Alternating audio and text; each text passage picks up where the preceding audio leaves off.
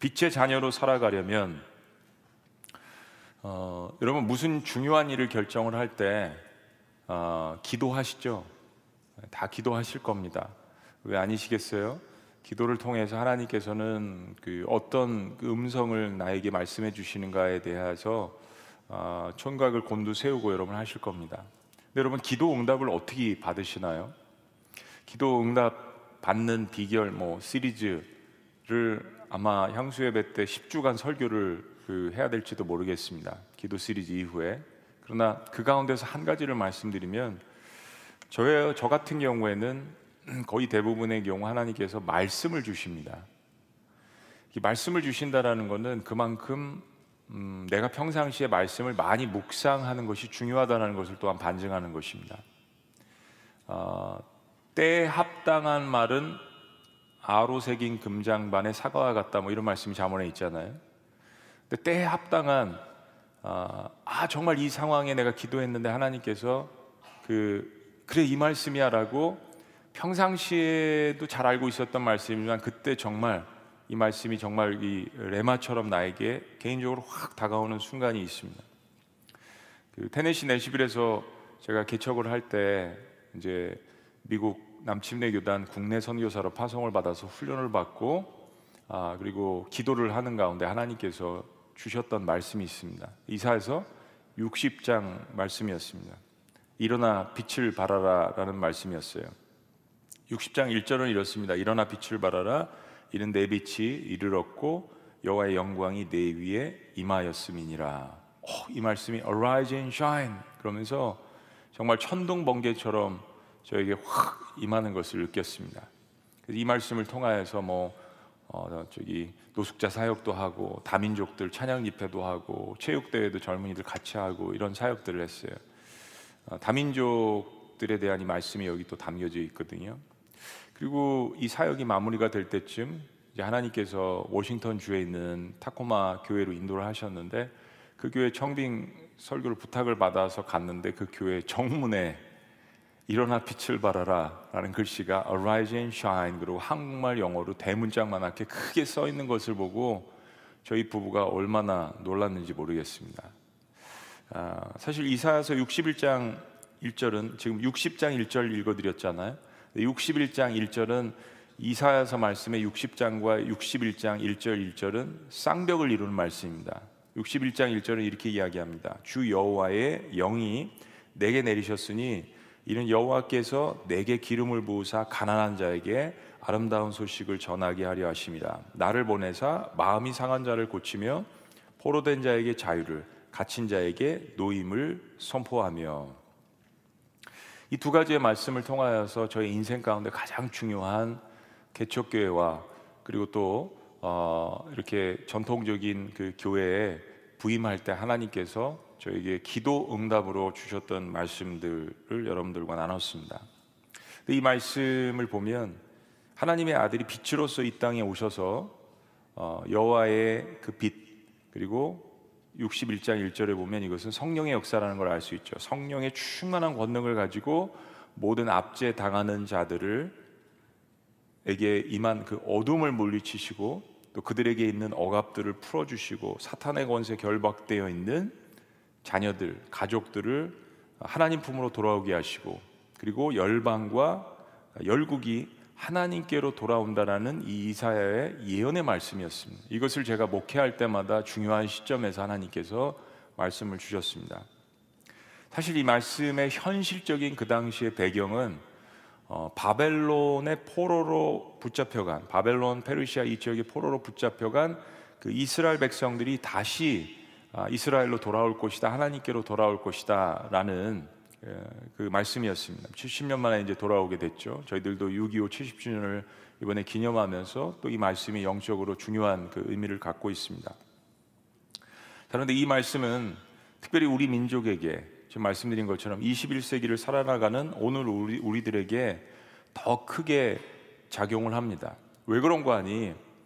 오늘날 그리스도인들은 지금 이사야서 60장과 61장에서 이야기하는 이 메시아에게 하나님의 아들에게 임하는 예수 그리스도께 임하는 이 성령의 역사, 이 하나님의 역사를 우리 모든 사람들은 모든 믿는 자들은 이 성령을 소유할 수 있는 축복을 우리들에게 주셨다는 이 사실을 기억해야 합니다. 그러니까 다른 어떤 시대보다도 이사야서 60장과 61장 이 말씀이 우리들에게 일어나서 빛을 발하라 이 성령의 권능이 우리에게 임하셨다라는 이 말씀이 어느 때보다도 더 확실하고 더 크게 우리 안에 역사할 수 있는 그 시대를 우리가 맞이할 수 맞이했다라는 이야기입니다. 따라서 우리가 예수님처럼 이 세상의 한복판에 일어나서 빛을 발해야 할까요? 아닐까요?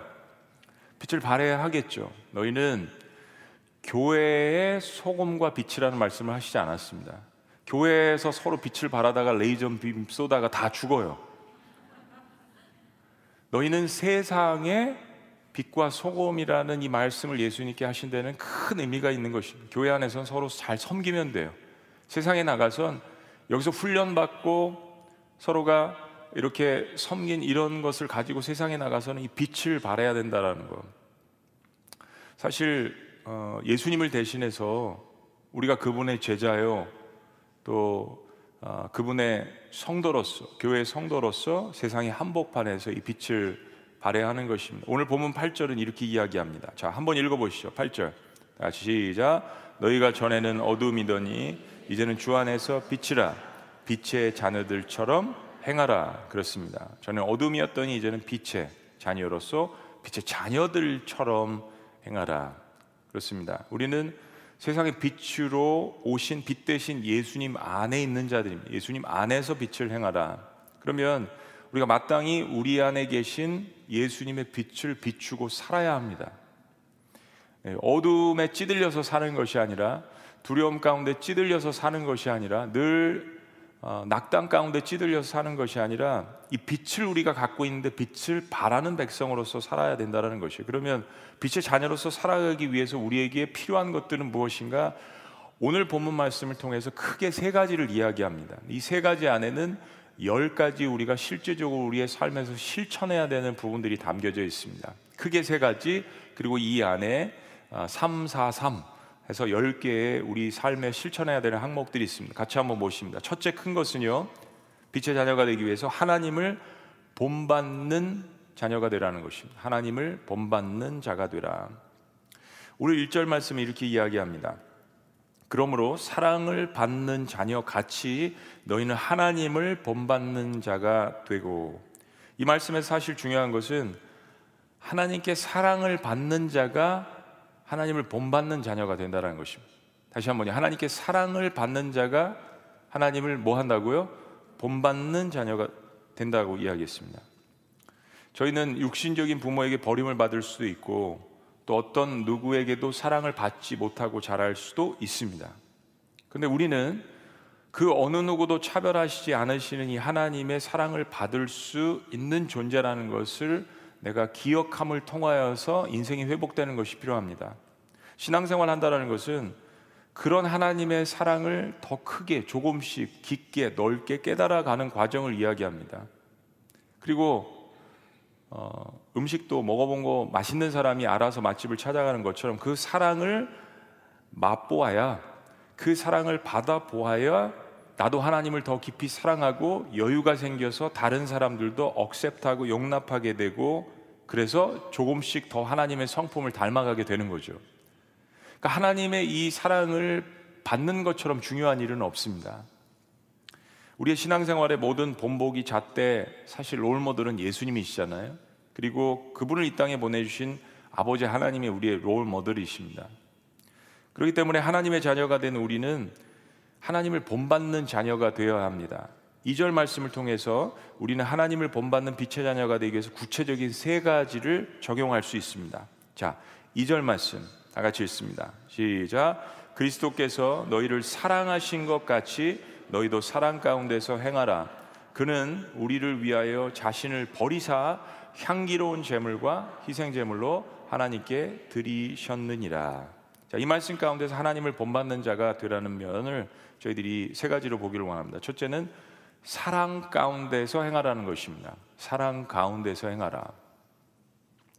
하나님의 성품의 가장 큰 핵심은 거룩과 더불어서 사랑입니다. 이 두 가지가 굉장히 균형 있게 존재를 하는 것이죠. 거룩과 사랑, 은혜와 공의. 이 모든 것들을 사실 포함하는 것이라면 사랑이라고 이야기할 수 있습니다. 요한일서 4장 16절은 하나님은 사랑이시라 우리 이 말씀을 배웠습니다. 하나님은 그 사랑을 자기 아들을 십자가에서 내어 주심으로써 그것을 확증하시고 표현을 해 주셨습니다. 그러니까 우리는 모든 일을 행함에 있어서 그 목적과 동기가 사랑이어야 합니다. 윤리라는 것도요 상황 윤리가 있는데 이 순간에 어, 하얀 거짓말, 착한 거짓말을 해야 되나? 네. 이슬람에 막 핍박받는 사람들인데 그리스도인데 숨겨줘야 되는 그런 상황, 뭐 그런 거 아시잖아요. 모든 상황 윤리의 답은요 사랑입니다. 사랑. 내가 행하는 모든 일들 목적, 내가 섬긴 것도 마찬가지고 사랑이 있었나를 보면서 여러분 분별하셔야 되는 것이 중요합니다. 사랑 가운데서 행하는 것만 남습니다. 그것이 하나님을 닮아가는 자의 첫 번째 특징입니다. 사랑 가운데서 행하는 것만 남는다. 이거 하나만 인생 가운데서 기억하셔도 많은 찌꺼기들을 제거할 수 있습니다. 두 번째, 하나님을 본받는 자가 되기 위해서 이웃을 위해서 희생할 줄 아는 것이 필요합니다. 그리스도인이 되었는데도 불구하고 희생에 대한 대가를 치르려고 하지 않는 습성은 내가 그리스도의 십자가를 깊숙이 경험하지 않았다라는 증거입니다. 하나님의 사랑은 희생하는 사랑이죠. 아들이신 예수님의 사랑도 십자가의 죽음으로써 우리를 구원하신 희생의 사랑. 그 내가 하나님의 아들을 닮아가는 증거 중의 증거는 내 삶 가운데서 어, 남을 위해서 희생할 줄 아는 결정과 행동이 생겨납니다. 내가 가지고 있는 물질은 다 귀한 거예요. 그 귀한 물질의 일부분을 하나님 앞에 드리고 또 그 귀한 물질의 일부분을 갖고 있으면서 나보다 좀 힘든 사람들을 생각하는 이런 마음들. 물질이 얼마나 귀한 건데요. 귀하지 않아서 돕는 거 아닙니다. 귀하지 않아서 헌금하는 게 아닙니다. 나보다 다른 사람들을 먼저 생각할 줄 아는 이 마음이 어디서부터 나온 것이겠어요? 주님께서 나를 위해서 모든 것을 주신 그것을 내가 보고 따라하는 자녀로서 성장하는 가운데 나도 그렇게 하는 것입니다. 통계를 보면요. 어렸을 때부터 헌금 생활을 한 자녀들은 후에 커서 헌금을 하는데 어려움을 겪지 않습니다. 원래 그렇게 습관이 되고 노력이 되는 거예요.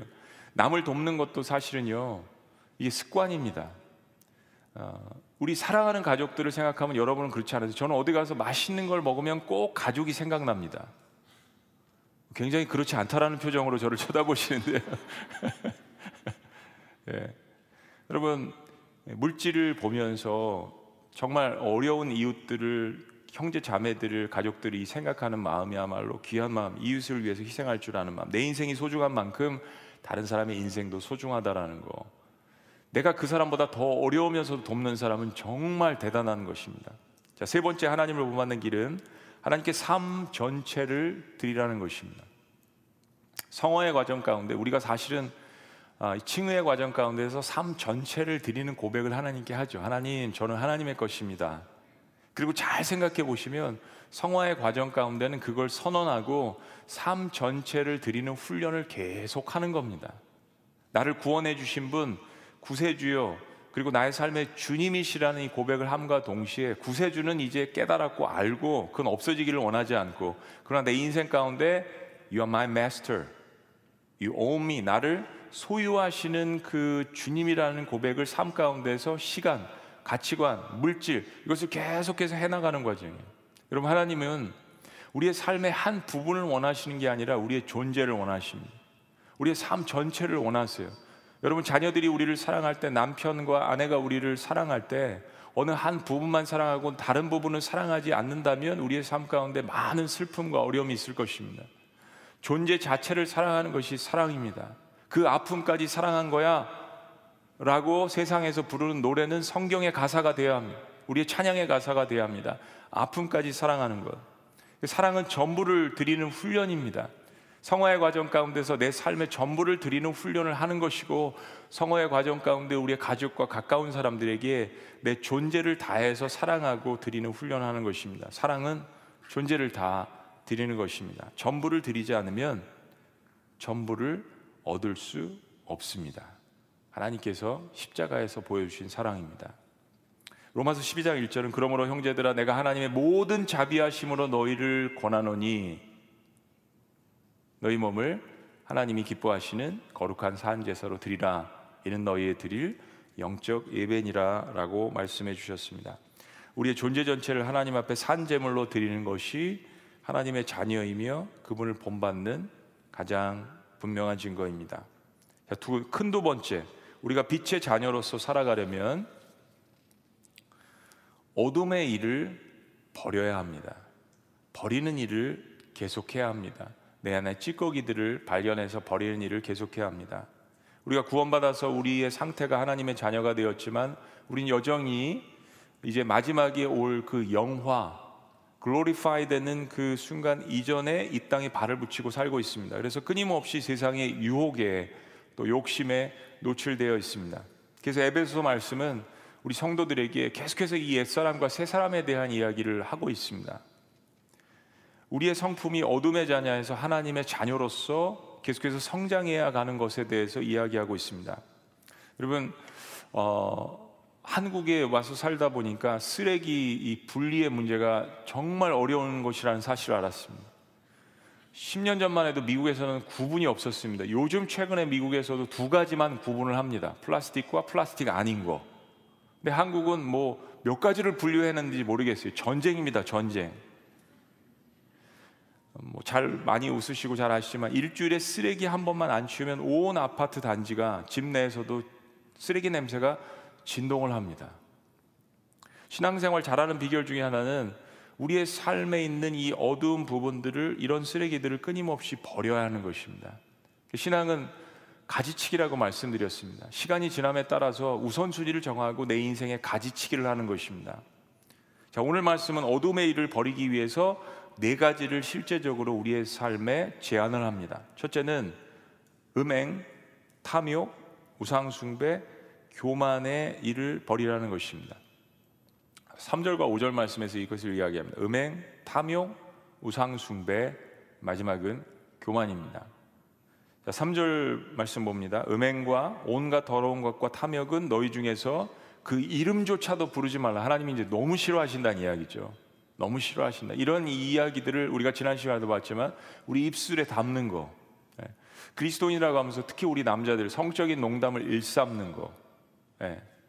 다른 사람의 외모에 대해서 누추한 말. 예. 그리스도인으로서 어떻게 누추한 말을 우리가 품위가 있죠. 하나님의 자녀인데요. 더 이상 그 이집트에 있는 노예가 아니지 않습니까? 왕의 자녀들, 왕의 식탁에서 함께 나누는 자녀들로서 온갖 더러운 것과 탐욕은 너희 중에서 그 이름도 부르지 말라. 이는 성도에게 마땅한 바니라. 4절 누추함과 어리석은 말이나 희롱의 말이 마땅치 아니하니 오히려 감사하는 말을 하라. 우리 언어 습관의 변화를 이야기하죠.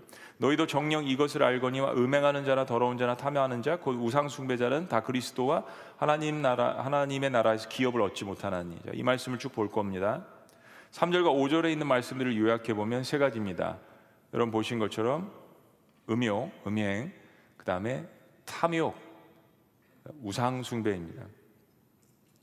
잘 보시면 우리가 지난주에 역대하 7장 14절 말씀의 마지막 땅을 고칠지라 마음이라고 말씀드렸는데 모든 죄의 문제는 마음에서 시작합니다. 이 세상보다 심히 부패한 것은 우리 마음이라고 했습니다. 여기 있는 모든 것들이 표출되어 있는 것이 죄악입니다. 예수님은 이 문제에 대해서 이렇게 말씀하신 적이 있습니다. 마가복음 7장 20절에서 23절에 보면 또 이르시되 사람에게서 나오는 그것이 사람을 더럽게 하느니라. 들어가는 것이 더러운 것이 아니라 바리새인들 사두개인들과의 논쟁 가운데에서 음식에 관한 논쟁에서 말씀해 주신 거죠.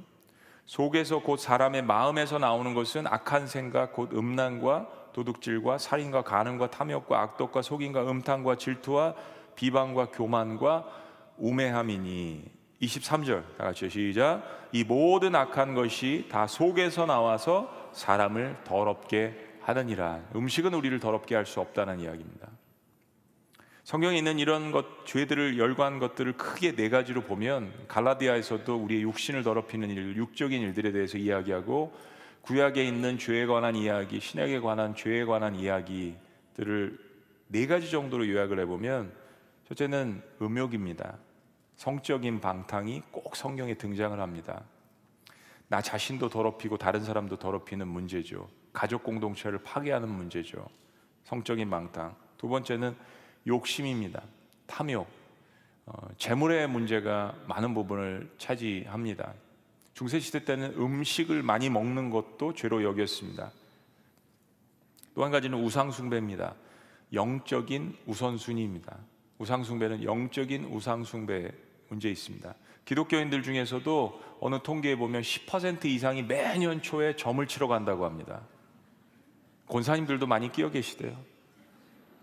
1월 1일은 하나님 앞에 가가지고 이제 예배 드리고 그 다음에 점 보러 가는 거예요. 여러분 이게 현실입니다. 현실. 우선순위의 문제. 아, 그러니까는 바알도 붙들고 싶은 거고 하나님도 붙들고 싶었던 이스라엘 백성들의 마음을 대변해 주는 거죠. 자, 그런데 이 모든 이런 죄악들 가운데 가장 핵심의 센터에 있는 것이 무엇이냐면 에베소 강조하는 거 우리가 보았던 말씀은 허망한 마음입니다. 딱딱한 마음. 이것이 무엇이냐면 교만입니다. 프라이드. 내가 하나님과 같이 되고자 하는 이 마음 때문에 마음이 굳어진 겁니다. 이것을 통하여서 보니까 선한 일, 도덕적인 일, 거룩한 일들을 하지 않는 것입니다. 그러면 그 자리를 대신하는 것은 교만, 나를 즐겁게 하기 위한 쓰레기들이 이 마음 가운데 차게 되는 것입니다. 지금 말씀드린 것은 다 나를 즐겁게 하려고 하는 일입니다. 우리가 이 네 가지 음욕, 욕심, 우상숭배, 교만의 어둠의 쓰레기를 매일 우리의 마음밭에서 내어버려서 청소해야 하는 것입니다. 요즘 어, 한국도 웰빙 문화, 선진국에 들어가는 과정 가운데 하나는 전에는 사람들이 내 몸을 돌볼 일을 개발도상국에서는 할 수가 없었습니다. 선진국에 들어갔다는 것은 이제 나를 보기 시작하는 거예요. 나에 대한 관심을 갖기 시작합니다. 희생의 시대에서 그러다 보니까 운동을 많이 합니다. 운동을 많이 하는 핵심 가운데 하나는 찌꺼기를 배출하는 겁니다. 배변도 마찬가지지만 몸에 배출, 땀, 뭐 이런 거 스트레스 쌓인 것들을 배출을 하는 걸 많이 하잖아요. 우리는 육신을 위해서 반드시 이런 작업들을 해줘야 합니다. 그렇지 않으면 몸이 병들죠. 여기 다 쌓여 있다고 생각해 보세요. 하물며 여러분 영적인 일이 어떻겠습니까? 이런 일들을 우리의 삶 가운데 일어날 때마다 생각이 날 때마다 마음에 있는 이 찌꺼기들을 배출해내지 않으면 언젠가는 그것이 범죄로 죄악으로 일탈에서 벗어난 행동들로 표출되어지게 되어 있는 것입니다. 그래서 우리는 개인적으로 매일 말씀을 묵상하고 묵상 가운데에서 나의 삶을 비춰보고 하나님 앞에 끊임없이 회개하는 것을 통하여서 나를 정결케 하는 과정을 갖게 되는 것입니다. 우리의 삶에서 쌓이고 축적되면 냄새가 납니다. 아파트 쓰레기를 치워가지 않을 때 온 아파트 단지가 진동하는 것처럼 우리의 삶 가운데서도 죄의 냄새가 악취의 냄새가 진동하게 됩니다. 그 냄새를 잘 맡아주는 사람들이 리더의 역할을 하는 것이죠. 목자의 역할을 하고 마을장의 역할을 하고 목회자의 역할을 하면서 가서 권면하고 격려하고 도전하고 말씀으로 기도해 주는 것입니다. 네, 어둠의 일을 버리기 위해서 구체적으로 우리의 마음에서 일어나는 이런 음욕, 탐욕, 우상숭배, 특별히 이 모든 일들의 원인인 교만을 하나님 앞에 가져가는 것 필요합니다. 자, 또 하나 어둠의 일을 버리기 위해서는 언어를 절제하라는 것입니다. 지난주에도 말씀 하나님께서 주셨는데 오늘 또 나옵니다. 오늘 본문에도 어김없이 언어에 대한 이야기가 다시 등장합니다. 4절을 다시 한번 같이 읽으시죠. 4절 다 같이 시작. 누추함과 어리석은 말이나 희롱의 말이 마땅치 아니하니 오히려 감사하는 말을 알아. 말은 우리의 마음에 있는 것들을 그대로 표현해 주는 것입니다. 그러나 때로는 우리가 생각하지 않았는데 습관적으로 언어가 먼저 나갈 때가 있죠. 생각을 안 한 것 같은데 그리고 그 다음에 마음과 행동이 따라갈 때가 있습니다. 네. 아무 생각 없이 화를 팍 냈어요. 주워 담을 수가 없습니다. 그래서 더 행동과 마음이 가는 경우가 있죠. 이것을 어떻게 덮어야 되니까 정당화 시키기 위해서 행동과 마음이 더 가다가 나는 의도하지 않았는데 화를 낸 것을 정당화 시키는 과정 가운데 더 많이 일이 커지는 법들을 경험하게 됩니다. 그래서 야고보서 말씀처럼 우리는 우리의 혀에 재갈을 물리는 것이 필요합니다. 언어에 훈련되지 않은 사람은 결코 성숙한 사람이 아닙니다. 언어. 우리가 훈련돼야 할 가장 중요한 부분이기도 합니다. 언어를 절제하고 정제하는 사람이야말로 심령의 성령의 역사가 활발하게 적용하는 사람입니다. 비판의 말을 많이 할까 아니면 감사의 말을 많이 할까 결정하는 순간들을 하나님이 주십니다. 긍정적인 이야기를 많이 할까? 부정적인 이야기를 많이 할까? 사람들을 낙담시키는 이야기를 많이 할까? 사람들을 격려하는 이야기를 많이 할까? 결정의 순간들을 하나님이 주시고 그리고 나는 마음으로 생각하고 입으로 뱉어냅니다. 그게 나입니다. 그게 내 모습이고 그게 내 지금의 현재의 위치인 것입니다. 언어가 바뀌지 않으면 빛의 자녀라고 인정받을 수가 없습니다. 자, 어둠의 일을 버리려면 심판이 있음을 기억하라는 것입니다. 심판이 있음을 기억하라. 행한 일에 대한 결과가 있음을 기억하는 것은 나의 영적 생활에 큰 도움이 됩니다. 자, 5절과 6절 말씀 봅니다. 너희도 정령 이것을 알거니와 음행하는 자나 더러운 자나 탐하는 자, 곧 우상 숭배자는 다 그리스도와 하나님의 나라에서 기업을 얻지 못하리니. 너무나도 무서운 말씀이죠. 6절 다 같이 읽습니다. 6절 시작. 누구든지 헛된 말로 너희를 속이지 못하게 하라. 이는 말미암아 하나님의 진노가 불순종의 아들들에게 임하나니. 내 삶에 어, 종말이 있고 그리고 내가 행한 행동과 언어, 결정 이런 모든 것들을 판단하시는 그리고 결국에는 심판하시는 가타부타 이야기하시는 그 하나님께서 계시다라는 그 믿음 그리고 실제적으로 그런 일들이 심판하시는 일들이 나의 삶을 분별하시는 그런 일들이 인생의 마지막 가운데 일어날 것이다라는 이 믿음은 나를 날마다 빛으로 인도하게 합니다. 사실은 이걸 두려워하지 않기 때문에 우리가 죄악 가운데 거하는 것이죠. 내가 이렇게 행하면 이 꼴 난다라는 것을 아직 어, 어떻게 보면 매를 덜 맞아서 그렇게 행할 수밖에 없는 겁니다. 이렇게 하면 이렇게 된다라는 것을 우리가 절실하게 깨달으면요. 사실은 성급하게 행동 안 합니다. 성급하게 언어 내뱉지 않습니다. 성급하게 판단하지 않습니다. 죄악 가운데도 함부로 거하려고 하지 않습니다.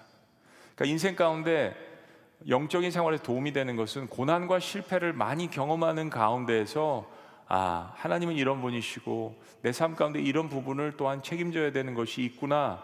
나의 삶의 마지막에 심판과 판단과 그리고 선한 일을 행했을 경우에 하나님께서 갚아주시는 신원의 날이 있구나라는 것을 생각한다면 어두움에서 빛으로 나가는 행위가 훨씬 더 우리의 삶 가운데 자유로울 것입니다. 삶에는 경각심이 있어야 합니다. 자, 마지막 어두움의 일을 버리기 위해서는 악한 일을 하는 사람들과 사귀지 말라는 것입니다. 악한 일을 하는 사람들과 사귀지 말라. 내 주변에 어떤 사람들과 교제하는 것을 보면 나를 알 수 있습니다. 그 사람을 알 수 있습니다. 친구를 보면 그 사람을 알 수 있다는 것은 세상의 진리이기 전에 하나님의 말씀입니다. 그러므로 그들과 함께 하는 자가 되지 말라. 7절은 이렇게 이야기합니다. 그러므로 라는 것은 이제까지 이야기한 이 모든 것들을 한 번 더 이렇게 종합하시면서 그러므로 그들과 함께 하는 자가 되지 말라. 내가 이렇게 물든다는 이야기입니다. 우리에게는 믿음의 공동체가 필요합니다. 우리 거기서 힘을 얻어야 되죠. 여러분 이 말씀을 기억하셨으면 좋겠어요. 저도 여기에 대한 많은 고민들 가운데 이 말씀을 한번 이렇게 요약해 봤습니다. 예수님께서는 죄를 인정하는 죄인들과 함께 계셨지 악한 일을 하는 죄인들과 함께 일하시지 않으셨습니다. 그럼 이거 구분해야 합니다. 예수님은 죄를 인정하는 죄인들과 함께 계셨지 악한 일을 하는 죄인들과 함께 일하시지 않았습니다. 여러분이 꼭 기억하셔야 되는 이야기입니다. 내 주변에는 죄를 인정하는 죄인들로 가득 차 있는가? 나를 포함해서. 아니면 죄를 인정하지 않는 죄인들과 악한 일을 도모하는가? 구분하셔야 합니다. 내 주변에 긍정적인 이야기를 하고 선한 이야기를 하고 격려를 하고 건설적인 이야기, constructive한 이야기들 하는 사람들이 있으면 그게 나입니다. 네. 죄인임을 아는 죄인들과 죄를 인정하지 않는 바리새인과 사두개인들은 구분해야 하는 것입니다. 그렇지 않으면 그 누룩이 내 삶 가운데 어느덧 임해서 퍼지게 되었습니다. 여러분 어, 앵무새 키워 보신 분들 있습니까? 그, 그 이렇게 저기 동물 농장 같은 데 가서 앵무새한테 해보니까 정말 따라 하더라고요. 네. 미국에서는 좀 애를 먹었습니다. 제가 영어 하는 걸 앵무새가 잘 못 알아듣더라고요. 여러분 그 앵무새에게 집에서 계속 할렐루야를 가르쳐 보세요. 할렐루야 합니다. 날마다 그 집에서 욕을 하면 앵무새는 욕을 따라하게 되어 있습니다. 여러분, 우리 주변에 어떤 영향력을 미치고 어떤 영향력을 받고 계십니까? 자, 마지막 세 번째 빛의 자녀로 살아가려면 빛의 자녀다운 열매를 맺으라는 것입니다. 빛의 자녀다운 열매를 맺으라. 콩 심은 데 콩나고 팥 심은 데팥 납니다. 하나님과 주변과 사람을 불평할 필요 없이 내가 심은 그대로 거두리라는 말씀 주님께서 우리에게 주셨습니다. 8절 말씀 다 같이 읽습니다. 8절 시작 너희가 전에는 어둠이더니 이제는 주 안에서 빛이라 빛의 자녀들처럼 행하라 그렇습니다. 빛의 자녀답게 열매를 맺어야 합니다. 그러기 위해서 필요한 네 가지를 오늘 본문의 마지막으로 이야기합니다. 첫째는 착함, 의로움, 진실함의 열매를 맺으라는 것입니다. 착함, 의로움, 진실함의 열매. 하나님의 자녀가 된다는 것은 이제까지 인생에 가져보지 못한 새로운 가치관을 추구하는 것입니다. 이 말씀 가운데 중요한 것은요, 지금 착한 의로움 이야기했지만, 진실함에 하나님 말씀의 바탕을 둔 선을 새롭게 발견하는 것입니다. 세상의 기준의 선과 하나님의 기준의 선은 겹치는 부분도 있지만 하나님이 다 다스리시니까 완전히 상반되는 부분도 있습니다. 하나님 말씀을 통해서 과연 의로운 것이 무엇인지 착한 것이 무엇인지 진실함의 바탕을 둔 선과 의를 발견하는 것이 우리의 삶 가운데 필요합니다. 그 가운데에서 내 삶의 가치관이 바뀌니까 그런 모습으로 생각하고 행동하니까 이제 선한 열매들이 맺히는 것입니다. 구절 말씀 다 같이 읽습니다. 다 같이 시작. 빛의 열매는 모든 착함과 의로움과 진실함에 있느니라 그렇습니다.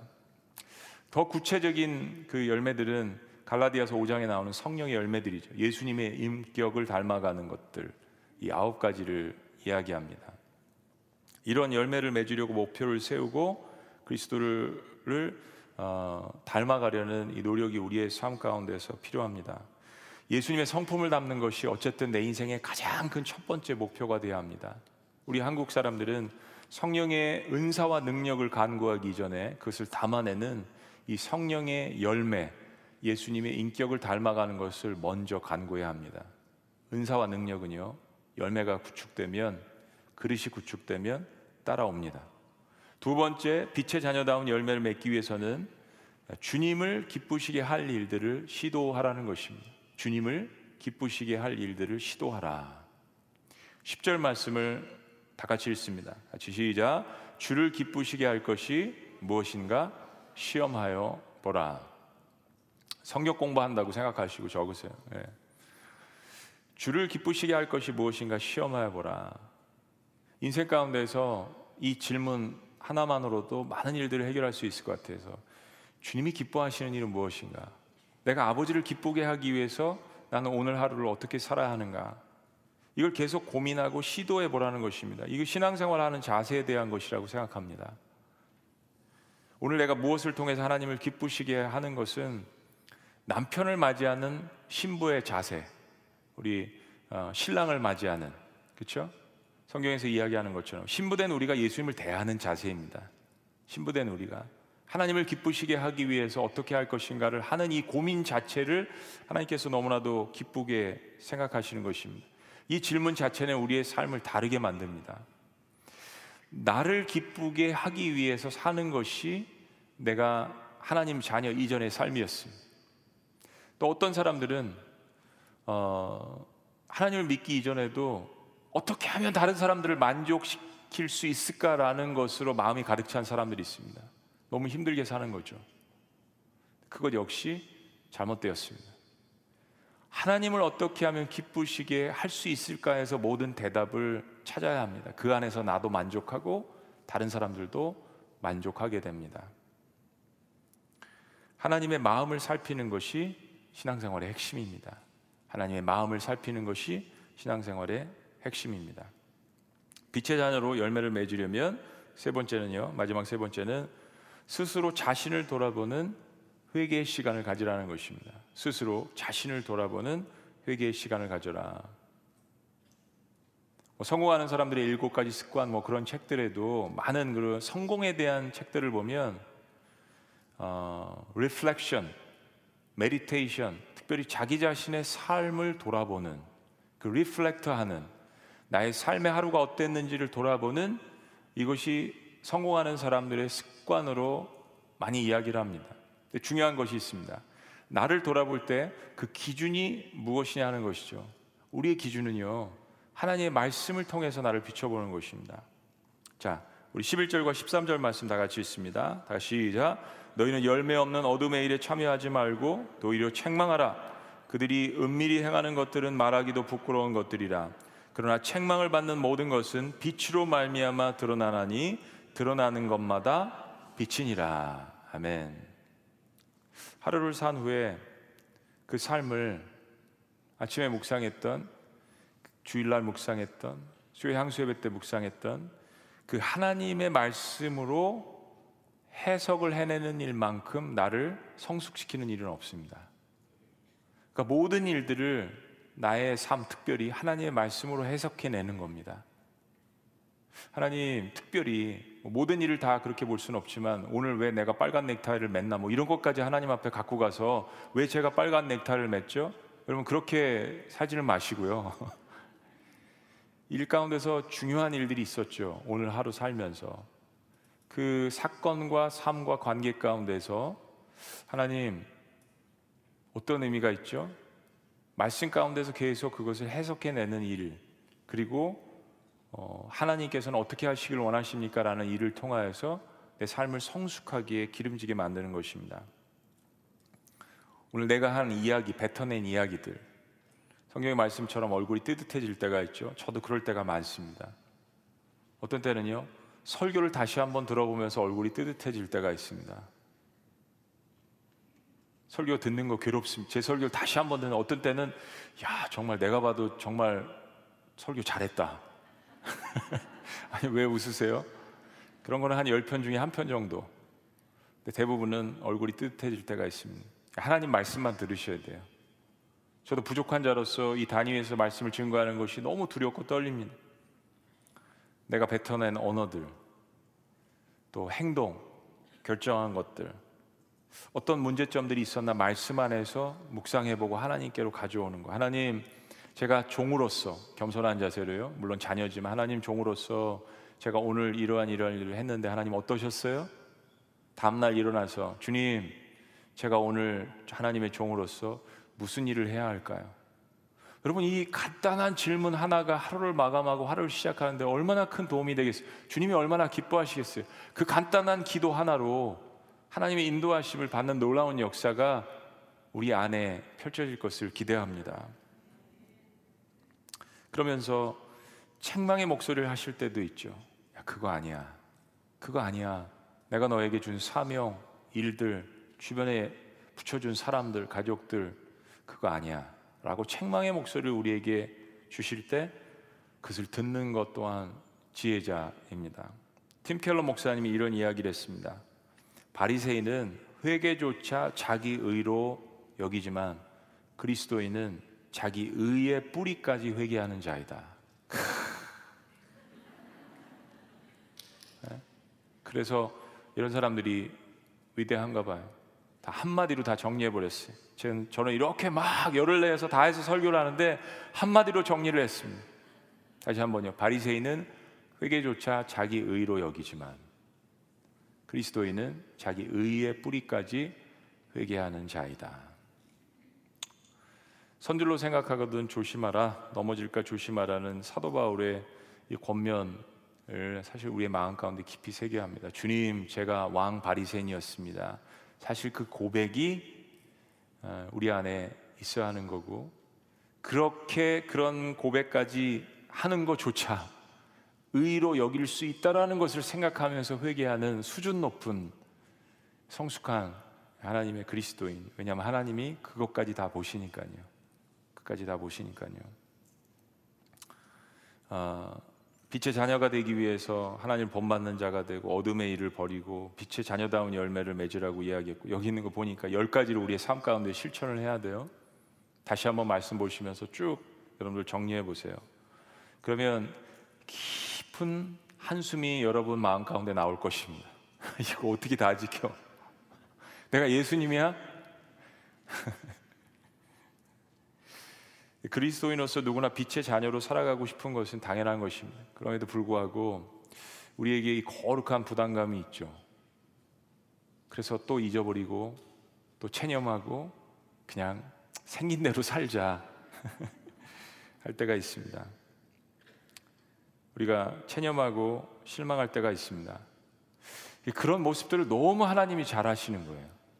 때론 야속할 때가 있을 정도로 너무 잘 아십니다. 오늘 말씀의 14절은 우리의 그런 그 불만과 마음의 체념을 아시는 듯해서 이렇게 이야기하십니다. 14절의 말씀의 결론 이렇게 이야기합니다. 다 같이 읽으십니다. 시작. 그러므로 이르시기를 잠자는 자여 깨어서 죽은 자들 가운데서 일어나라 그리스도께서 너에게 비추이시리라 하셨느니라. 너 스스로는 빛을 발할 수 없다라고 이야기하십니다. 너 스스로는 빛을 발할 수 없다라고 이야기하십니다. 우리 지난 시간에 우리 하나님의 얼굴을 구하는 그 기도에 대해서 이야기할 때 민수기 6장 말씀을 들려드렸습니다. 제사장의 축복의 기도였죠. 여호와는 그 얼굴을 내게 비추사 은혜 베푸시기를 원하며 여호와는 그 얼굴을 내게로 향하사 평강 주시기를 원하노라. 하나님의 얼굴을 구할 때 하나님이 우리에게 빛을 비춰 주셔야 우리 삶 가운데 빛이 임합니다. 성령도 더 활발하게 우리 가운데서 역사하시는 것이죠. 일어나서 빛을 발하기 위해서 빛의 자녀로서 살아가기 위해서 그 빛을 발하는 능력이 나에게 없음을 먼저 고백하고 오늘 주님이 주신 마지막 말씀 그리스도께서 너에게 비추이시리라 빛을 주시고 능력을 주시고 열매를 주시고 은사를 주시고 우리에게 하나님의 자녀답게 살아갈 수 있는 모든 능력을 주님께서 부어 주심을 우리 스스로가 다시 한번 깨달아야 하는 것입니다. 옛날 찬송가 그 숫자가 27번인데요. 그 찬양에 빛나고 높은 보좌와 그 위에 앉으신이라는 찬양이 있습니다. 1절 가사만 한번 여러분 해보시도록 하겠습니다. 빛나고 높은 보좌와 그 위에 앉으신 주 예수 얼굴 영광이 주 예수 얼굴 영광이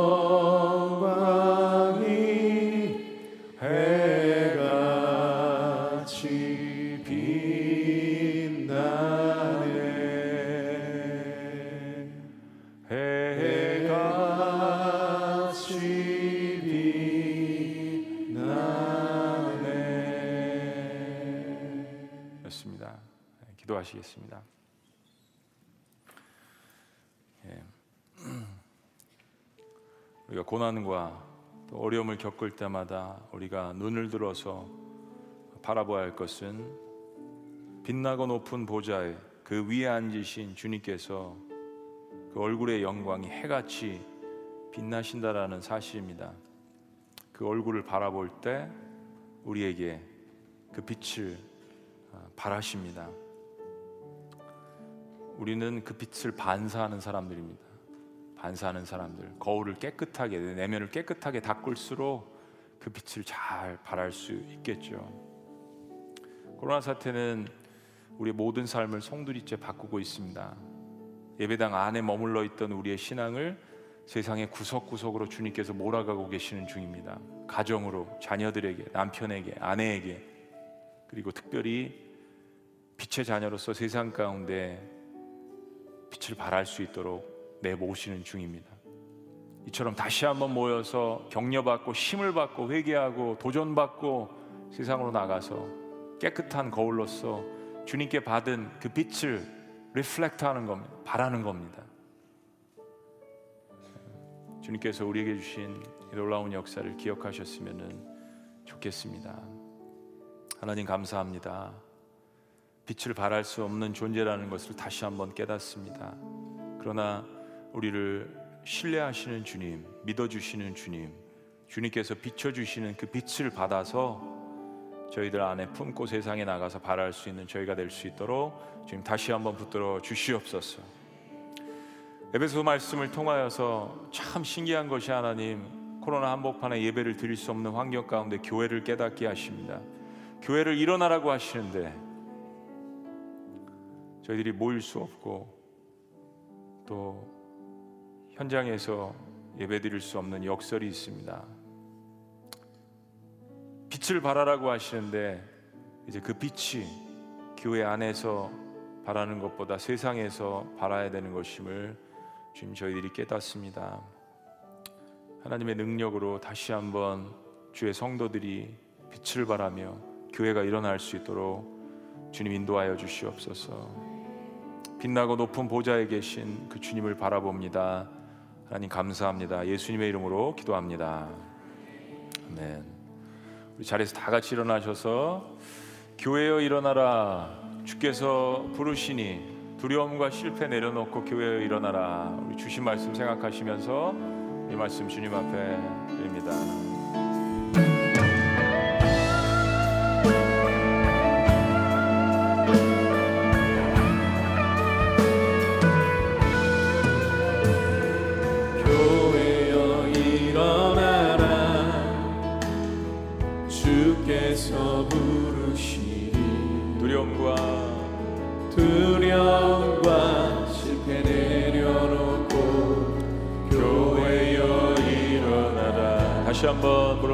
교회여 교회여 일어나라. 주께서 보내시니. 주께서 보내시니. 우릴 부르신 삶의 자리에서 교회여 일어나라. 우리 세상의 빛 우린 세상의 빛 하나님의 편지 주의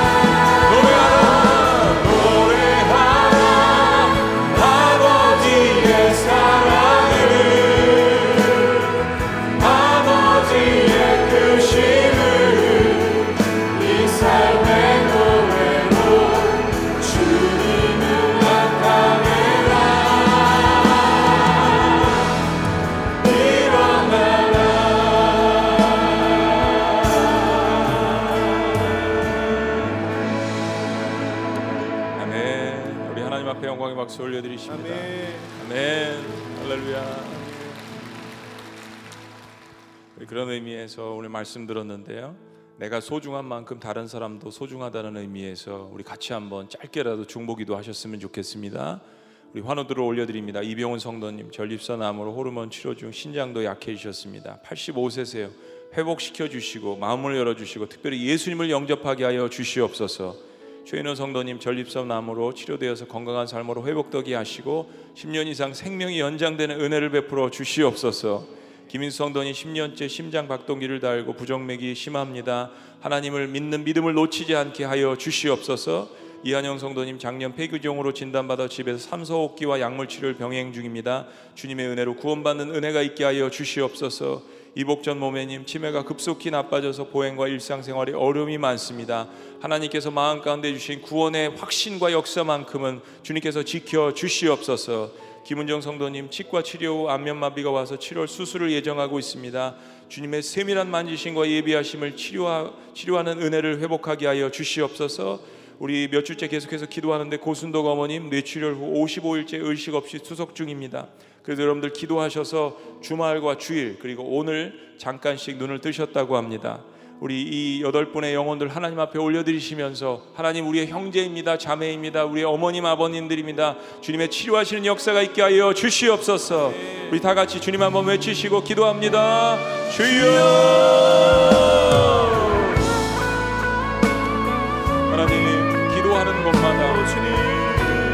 예루살렘을 향하여서 주님의 보좌를 향하여서 기도하는 곳들마다 하나님 함께 하심과 하나님께서 역사하신 하나님 놀라운 회복과 하나님 함께 하신 힘이 저희 가운데 있도록 주여 인도하여 주시옵소서. 주님의 얼굴을 간구하며 기도합니다.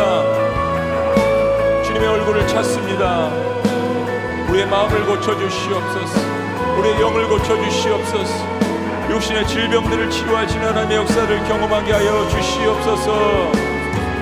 아버지 특별히 주님의 공동체가 한 마음으로서 하나님 신음하고 있는 환우들과 어려움 당하고 있는 지체들을 위하여서 간절히 기도하오니 기도를 올려드릴 때 하나님 흠양하여 주옵시고 곳곳에서 치료하고 또 회복하고 하나님 보여주시는 놀라운 기적들을 경험할 수 있도록 주님 인도하여 주시옵소서. 아버지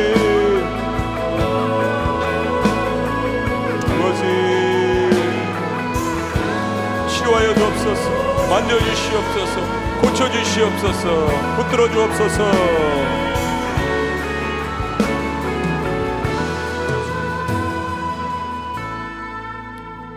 하나님 아버지 교회로서 저희들이 어려움 가운데 있는 환우들과 지체들을 위하여서 기도할 수 있는 특권을 주신 것 너무나도 감사합니다. 하나님의 치료하시고 회복시키시고 하나님 때로 우리의 삶에 놀라운 기적도 허락하여 주시옵소서. 암덩어리들을 제거하여 주시고 치매 가운데서도 사랑하는 가족들은 기억하게 하여 주시며 무엇보다 그 마음 속에 심령 속에 심어 놓으신 구원의 역사만큼은 기억해 하여 주시옵소서. 55일째 의식 없이 투석 중인 분도 계십니다. 그러나 기도로 말미암아서 눈도 뜨실 수 있도록 해 주셨사오니 의식이 회복되는 역사가 있게 하여 주옵소서. 하나님 6월 달은 특별히 6.25를 기억하는 달입니다. 우리를 위해서 희생한 유가족들 또 나라를 위해서 헌신한 군인들 가족들을 기억하는 순간입니다. 특별히 올해는 6.25 70주년을 맞이하고 있습니다. 저희 나라가 하나님 아버지 수없이 많은 열강들에 둘러싸여 있고 전쟁을 많이 경험했습니다. 지금도 역시 어려움 가운데 있습니다. 하나님 과거의 역사를 기억하게 하여 주시며 하나님께서 어떻게 어려움 가운데서 구원해 주셨는지 하나님의 은혜를 기억하는 시간이 될 수 있도록 인도하여 주시옵소서. 우리나라와 민족을 불쌍히 여겨 주시고 통일을 향하여서 기도하고 있사오니 복음 통일의 역사가 이루어질 줄 믿습니다. 하나님 6월 달에 더욱더 기도하는 소리가 끊임없이 일어날 수 있도록 인도하여 주시고 5월 마지막 주에 성령 강림 주일을 맞이하였는데 성령의 역사를 통하여서 기도하는 영혼들이 더욱더 일어날 수 있도록 인도하여 주시옵소서. 주님이 하나님 숨겨놓으신 7천인들도 일어나게 하여 주시고 주님 앞에 헌신한 3천 명의 기도 용사들이 더욱더 불일 듯 일어날 수 있도록 인도하여 주시옵소서. 나라와 민족을 주님 앞에 맡깁니다. 하나님 나라를 향하여서 나가는 민족이 될 수 있도록 인도하여 주시옵소서. 성부와 성자와 성령의 삼일체의 능력의 이름으로 축복하고 기도합나이다. 아멘.